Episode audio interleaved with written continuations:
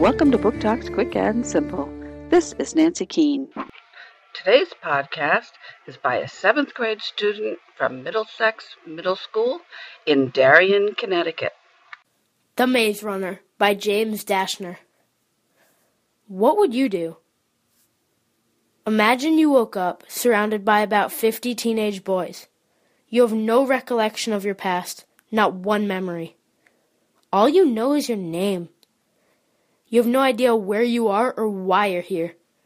You look around and you're in a huge courtyard surrounded by walls that are enormous and seem to touch the sky.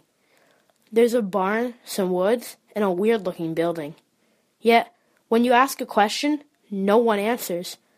They just stare at you, blinking to get a better look. It's like you're the sun, even though your eyes are tearing up and not theirs.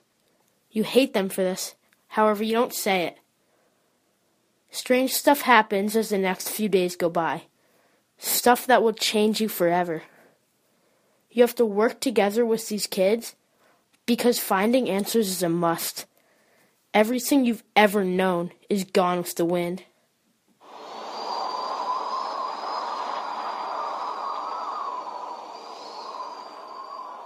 What would you do?